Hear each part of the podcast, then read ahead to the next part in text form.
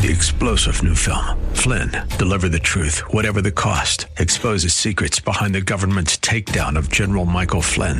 Flynn knew what the intel world had been up to. He ordered the first audit of the use of contractors. This set off alarm bells. He told the truth. He was the most dangerous person for Donald Trump to hire. They had to get rid of Flynn. Flynn, deliver the truth, whatever the cost. Available now. Watch it today. Go to salemnow.com. Salemnow.com. And good morning. I'm Gary Randall. Thank you so much for joining me today. It's Tuesday, February the 6th, 2024, in the year of our Lord. On February 6, 1952, Britain's King George VI, 56 years old, he died in Norfolk, England. He was succeeded as monarch by his 25-year-old elder daughter. She became Queen Elizabeth II. Today in 1778, during the Revolutionary War, the United States won official recognition and military support from France. That came about by signing a Treaty of Alliance in Paris. Today in 1788, Massachusetts became the sixth state to ratify the U.S. Constitution. Today in 1815, the state of New Jersey issued the first American railroad charter to a guy named John Stevens, he proposed a rail link between Trenton and New Brunswick, but the line was never built. Today in 1911, Ronald Wilson Reagan, 40th President of the United States, was born in Tampico, Illinois. Today in 2008, the Bush White House defended the use of interrogation technique known as waterboarding. He said it was legal, not torture, and it saved American lives. Today in 2022, Queen Elizabeth II, yes, that Queen Elizabeth II, celebrated her 70th anniversary as queen. Hers was an unprecedented reign that made she became a symbol of stability in the United Kingdom. And today in 2023, a powerful 7.8 magnitude earthquake struck, Tur- struck Turkey and Syria toppled thousands of buildings, trapping residents under mounds of rubble. The death toll would eventually be more than 50,000 people.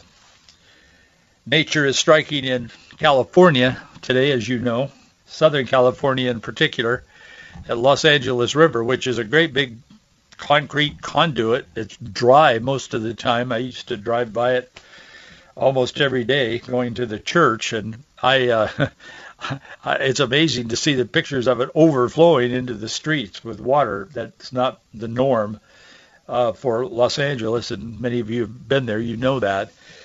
But the hills are sliding down, and Beverly Hills is, has become a Beverly Hill of mud, and um, the rest of the city, particularly around the Hollywood area and, and in the hills there, boy, it's a problem, and it's uh, continuing through today. They got 10, I think they said 10 inches of rain yesterday, and um, I mean it's unbelievable. And so it continues today. Many people here in the northwest and the western part of the United States have family there in the area, so we'll pray for them and and uh, pray that God will God will protect them and their families and their properties and so on. The Bible says in Romans chapter 12, verses 1 and 2, verses that you know from memory, many of you. I beseech you, therefore, brethren, by the mercies of God, that you present your bodies a living sacrifice, holy, acceptable unto God, which is your reasonable service. And be not conformed to this world, but be ye transformed by the renewing of your mind, that you may prove what is that good and acceptable and perfect will of God. Romans 12, 1 and 2. I want to talk to you today about God's will, God's good, acceptable, and perfect will regarding America. Somebody says, oh boy, there he goes. No, I'm going to stay right on Scripture today. But I want to talk to you a little bit about this border bill that just came out it was heralded in advance before anybody had read it as almost a supernatural work. I mean, almost anointed, like the Constitution of the United States or something, like the Bible maybe. After trying to coax the public servants of Congress to vote for Biden's immigration bill, failing to do so, they finally had to pass out copies. Yes, they were trying to get these guys that we've elected and sent back to D.C. to vote on this thing before they'd even seen it.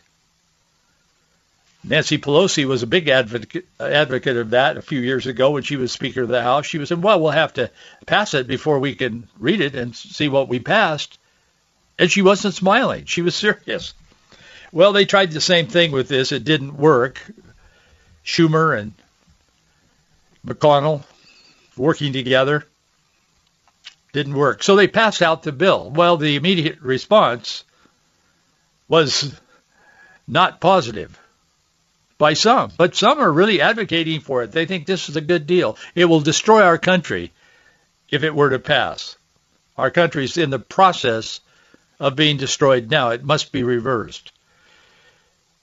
A part of this, and a, the bill has kind of become known overnight, the last 24, 48 hours, as the border never closes bill.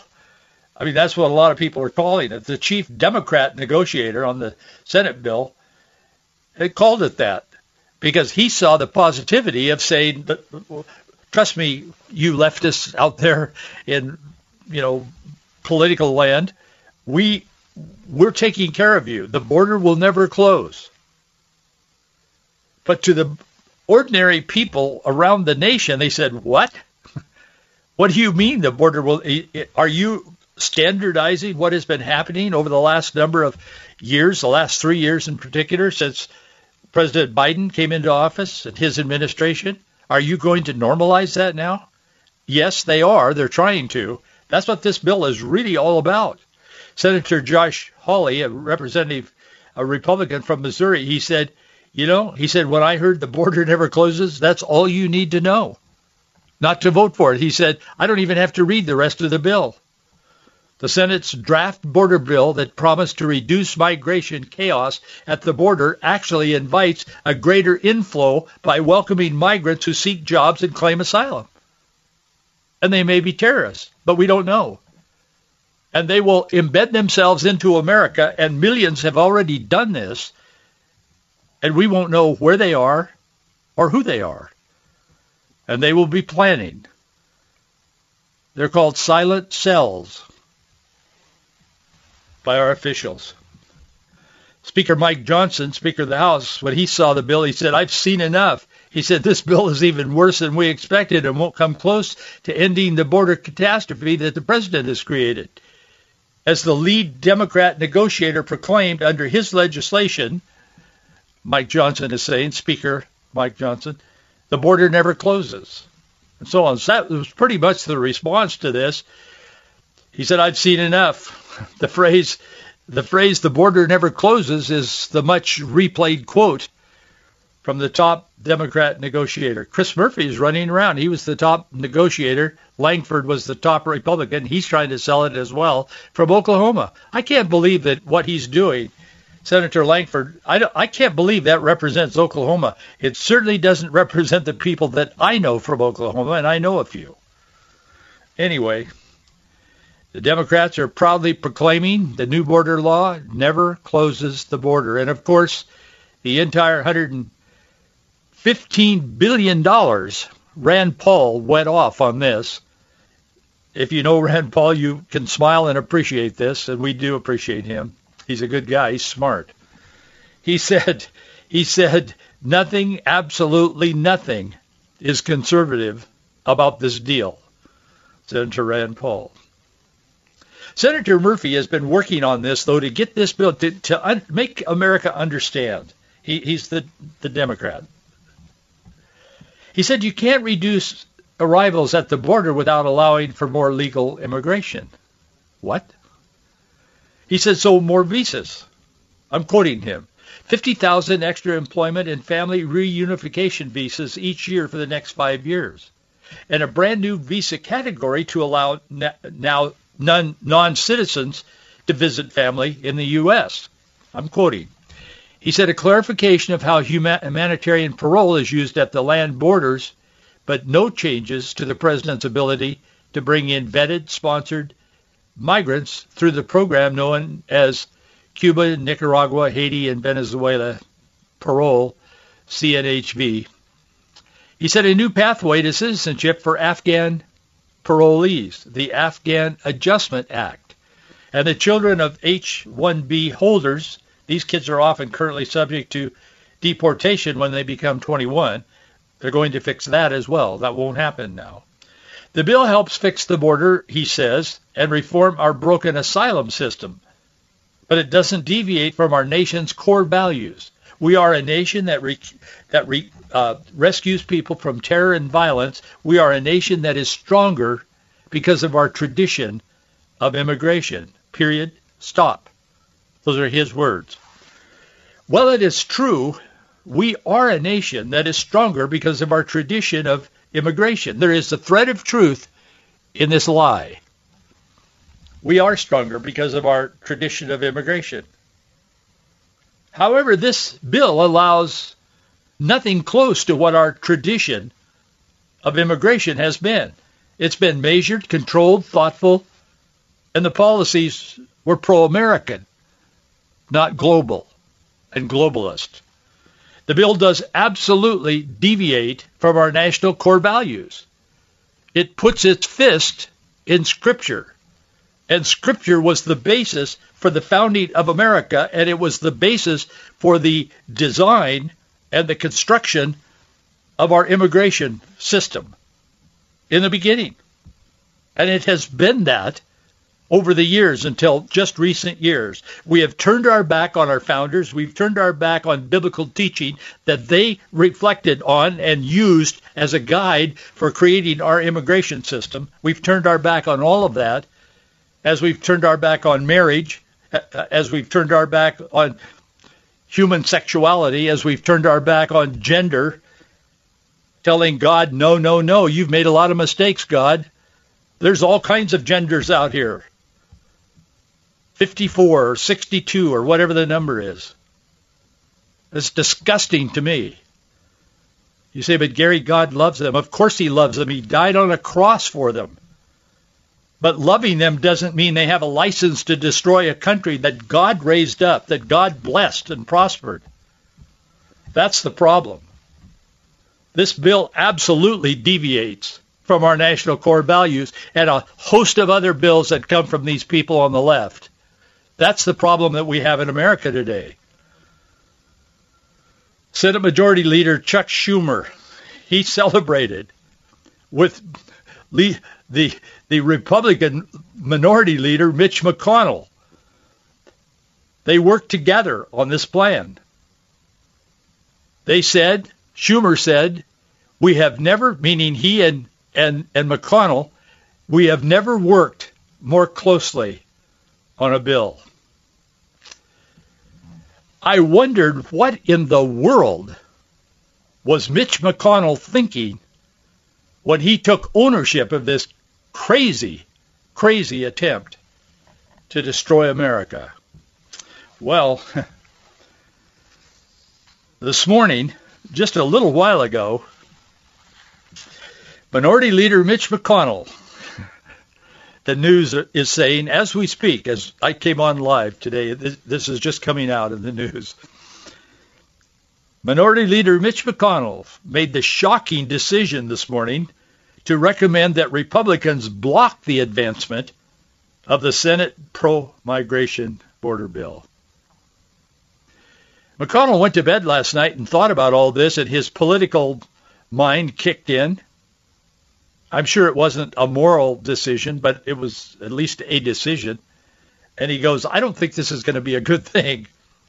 He gets up this morning and he's telling the nation and the world not to vote on it, to vote against it. And he's telling the Republicans in the Senate not to support it. After all this, and then Schumer stands up and crows about it, the fact that how closely they work together. He said, "We've never we've never worked more closely." Those are his words. Now here we are. McConnell saying, uh, "Don't vote for this." He knew what was in it. He and Schumer led the creation of it. I don't think he expected people to be smart enough to understand it. We're smarter than those people think we are. We get stuff that they don't understand that we get. We know what's going on. There's an enlightenment kind of happening in America today in regards to politics and the culture. There's also a move of God. There's a revival that's happening around the country. I talk about it often on this program, as you know. The press doesn't cover it, but others do, like myself, and there's a lot of others that are talking about it. We should be. That first procedural vote on this cockamamie bill was set for Wednesday, tomorrow. Nobody knows at this moment. Now, some of you will hear this program later today, but uh, on Tuesday. But uh, at the moment that we're on live at 9 a.m. this morning, it's unknown if Majority Leader Chuck Schumer will even forge ahead or try to push this bill. I think he will, but that'll play out today. It'll be in the news. It'll be spun as though the Republicans are once again taking a stand against humanity and compassion, and even some will say biblical teaching. And speaking of biblical teaching, I want to talk to you this morning about the Bible and borders. The Bible teaches respect for national borders. If you have a pencil, you might want to make some make some notes, but follow me on this. In Deuteronomy chapter 32 verse 8, Moses writes that God ordained the independent existence of nations. He said, quote, when the Most High divided to the nations their inheritance, when he separated the sons of Adam, he set the bounds of the people according to the number of the children of Israel. God set the bounds, legitimizing nationhood and national borders. In Numbers chapter 20, verse, uh, chapter 20 and 21, God further affirmed his approval of nationhood, instructing his people to seek permission to cross the territory belonging to the Edomites and the Amorites on their journey to the Promised Land. You can read this for yourself. Moses even offered to pay for the water that they would use and the food their animals would eat while they were in this host country, not wanting to come in and stay, they were cro- wanting to cross it. He also promised to recognize their culture and to, I'm quoting from the Bible, and to, quote, turn, not turn to the right or to the left while they were in transit, God's people. Moses also used the term your country in Numbers as he assured the king of Edom of good behavior until such time that God's people had crossed his borders. Controlling a nation's borders and respecting other nations' borders is consistent with biblical teaching right from the beginning. Secular progressive political correctness has overwhelmed this truth. They've conformed the thinking of well-meaning people. We are becoming conformed to the world, not transformed by the renewing of our mind in regards to a, a host of issues, including national security and sovereignty of this nation and every nation. Secular progressive political correctness has overwhelmed this truth. They're, it's pushing it down to where a, a generation doesn't even know what the Bible says about this. The leftists are out there with their Bible in one hand and they're preaching a gospel that is foreign to the to the Bible. They're teaching things about particularly about compassion and open border equals compassion. Open borders equals nonsense and it equals a rebellion against God. It's not compassion. Illegal entry into a country is not found in biblical teaching anywhere. Anywhere. In fact, we're taught to adhere to the laws of countries in which we're guests or even strangers. I'll talk more about strangers in a moment. Biblically, each country must decide how it will accept immigrants and refugees, how many, and under what criteria. That's God's way. That's God's plan. It isn't like God created human beings and uh, uh, like we're deists or something. God created human beings and then he checked out and said, you're on your own and good luck and, you know, I hope this works out for you. That's what deists believe. We don't believe that. As Christians, we believe biblical teaching. And the Bible, the thread of in regards to nations and national sovereignty is consistent all the way through the Word of God from the Old Testament into the New. Christians are told to go into all the world and preach the gospel to every person, every creature. I often hear the religious left use this great commission to legitimize open borders, explaining to people that I know, that are friends of mine, and I go, what in the world are you thinking? These people explain that God will bring the world to America, so we don't even have to go to their country to share the gospel. Tear down the borders, let the people flood in by the millions. And that sounds, when it's presented, it sounds like someone who wants to save the world, like Apostle Paul or somebody. But even Paul didn't teach that, and I'll get to that in a moment as well. We're told to go into all the world, preach the gospel, the Great Commission. That doesn't legitimize open borders, explaining that God will bring the world to America, so we need to go to their country to share the. We won't have to go to their country to share the gospel certainly we must share the gospel with all the ethnic groups and the immigrants and so on in America. And yes, that's a vital mission field as people come to America and we can share the gospel, share the, the story of the gospel and Jesus Christ as Savior. Jesus didn't intend his commission to be used as to deconstruct a nation, any nation. His intention was clearly to share the gospel with the nations of the world. In Isaiah chapter 13 through 23, there's a number of prophetic announcements concerning 10 different nations. Nations. Nations has always been a part of God's plan for humanity until Jesus returns and then everything changes. These prophetic announcements concern 10 different nations in Isaiah chapters 13 through 23. Again, you can read this. It involves Babylon, Palestine, Moab, Syria, Ethiopia, Egypt, Edom, Arabia, Judah, and Tyre. God judges nations as nations. Therefore, it's not sinful or unchristian for those living in a certain nation to have a distinctly national distinctive. And we're told it is. The religious left is out there all the time and they're trying to clear a path for the leftists who couldn't care less what the Bible says, who are now in power, clear a path for them to destroy, deconstruct this nation and make it into something very different than what the founders intended and what God has blessed. Barack Obama was always talking about remaking America. That wasn't just a passing use of a word, remake. He that was a thought out plan.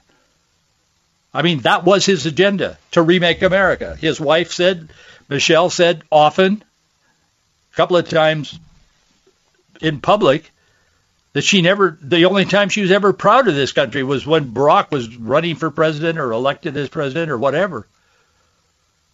There's no love for this country. There's no appreciation because we haven't taught, we haven't taught history for quite some time. A nation ceases to be a nation if its borders are not controlled. Paul was preaching, the Apostle Paul was preaching in Athens. He confirmed this biblical model in the New Testament. He said in Acts chapter 17, verse 26 and 27, he said, quote, and he was made from one blood every nation of man to dwell on the face of the earth and has determined their preappointed times and the boundaries of their dwellings, so that they should seek the Lord in the hope that they might grope for him and find him, though he is not far from each one of us. From one blood, God has ordained many nations, nationhood, seeking God, and linked in Paul's teaching. Nationhood facilitates evangelism. Yet some churches teach that nationhood is a barrier to world evangelism and the advancement of God's kingdom. This causes well-meaning Christians to sometimes feel little to no responsibility here on earth. And it makes some uninformed Christians think, boy, we probably really should tear down those walls and let those people in. That would be the love of God. It isn't the love of God. It's a deception of Satan. And it stands in absolute, abject poverty, mentally and spiritually, to what God wants for a nation. Yes, I believe America is exceptional. Do I believe somehow God has set America aside for some special purpose to replace the Jews? Absolutely not. I don't believe that. The Bible doesn't teach that at all. That's replacement theology, and I don't believe it. It's not true.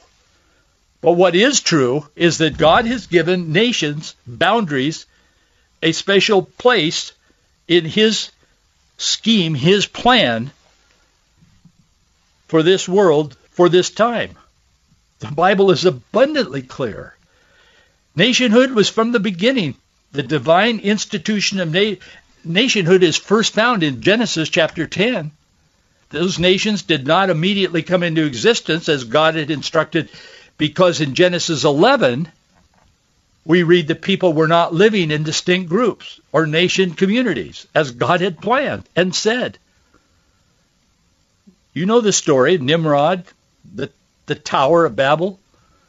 It was in this setting that we first find an organized rebellion against what God had declared. Most Christians know the story of the Tower of Babel very well. Nimrod led this rebellion. He was suggesting that the tower would facilitate the people in becoming more authoritative than God himself and enable them to build a one world society, one incidentally without the burden of God and all of his rules and commandments. The stranger that Jesus spoke of, there are a number of references in Scripture relating to Israel and strangers. In all references, it's taught that they must be treated well and so on. However, these mentions of strangers were never intended to be charters for mass immigration or mass uncontrolled migration of refugees.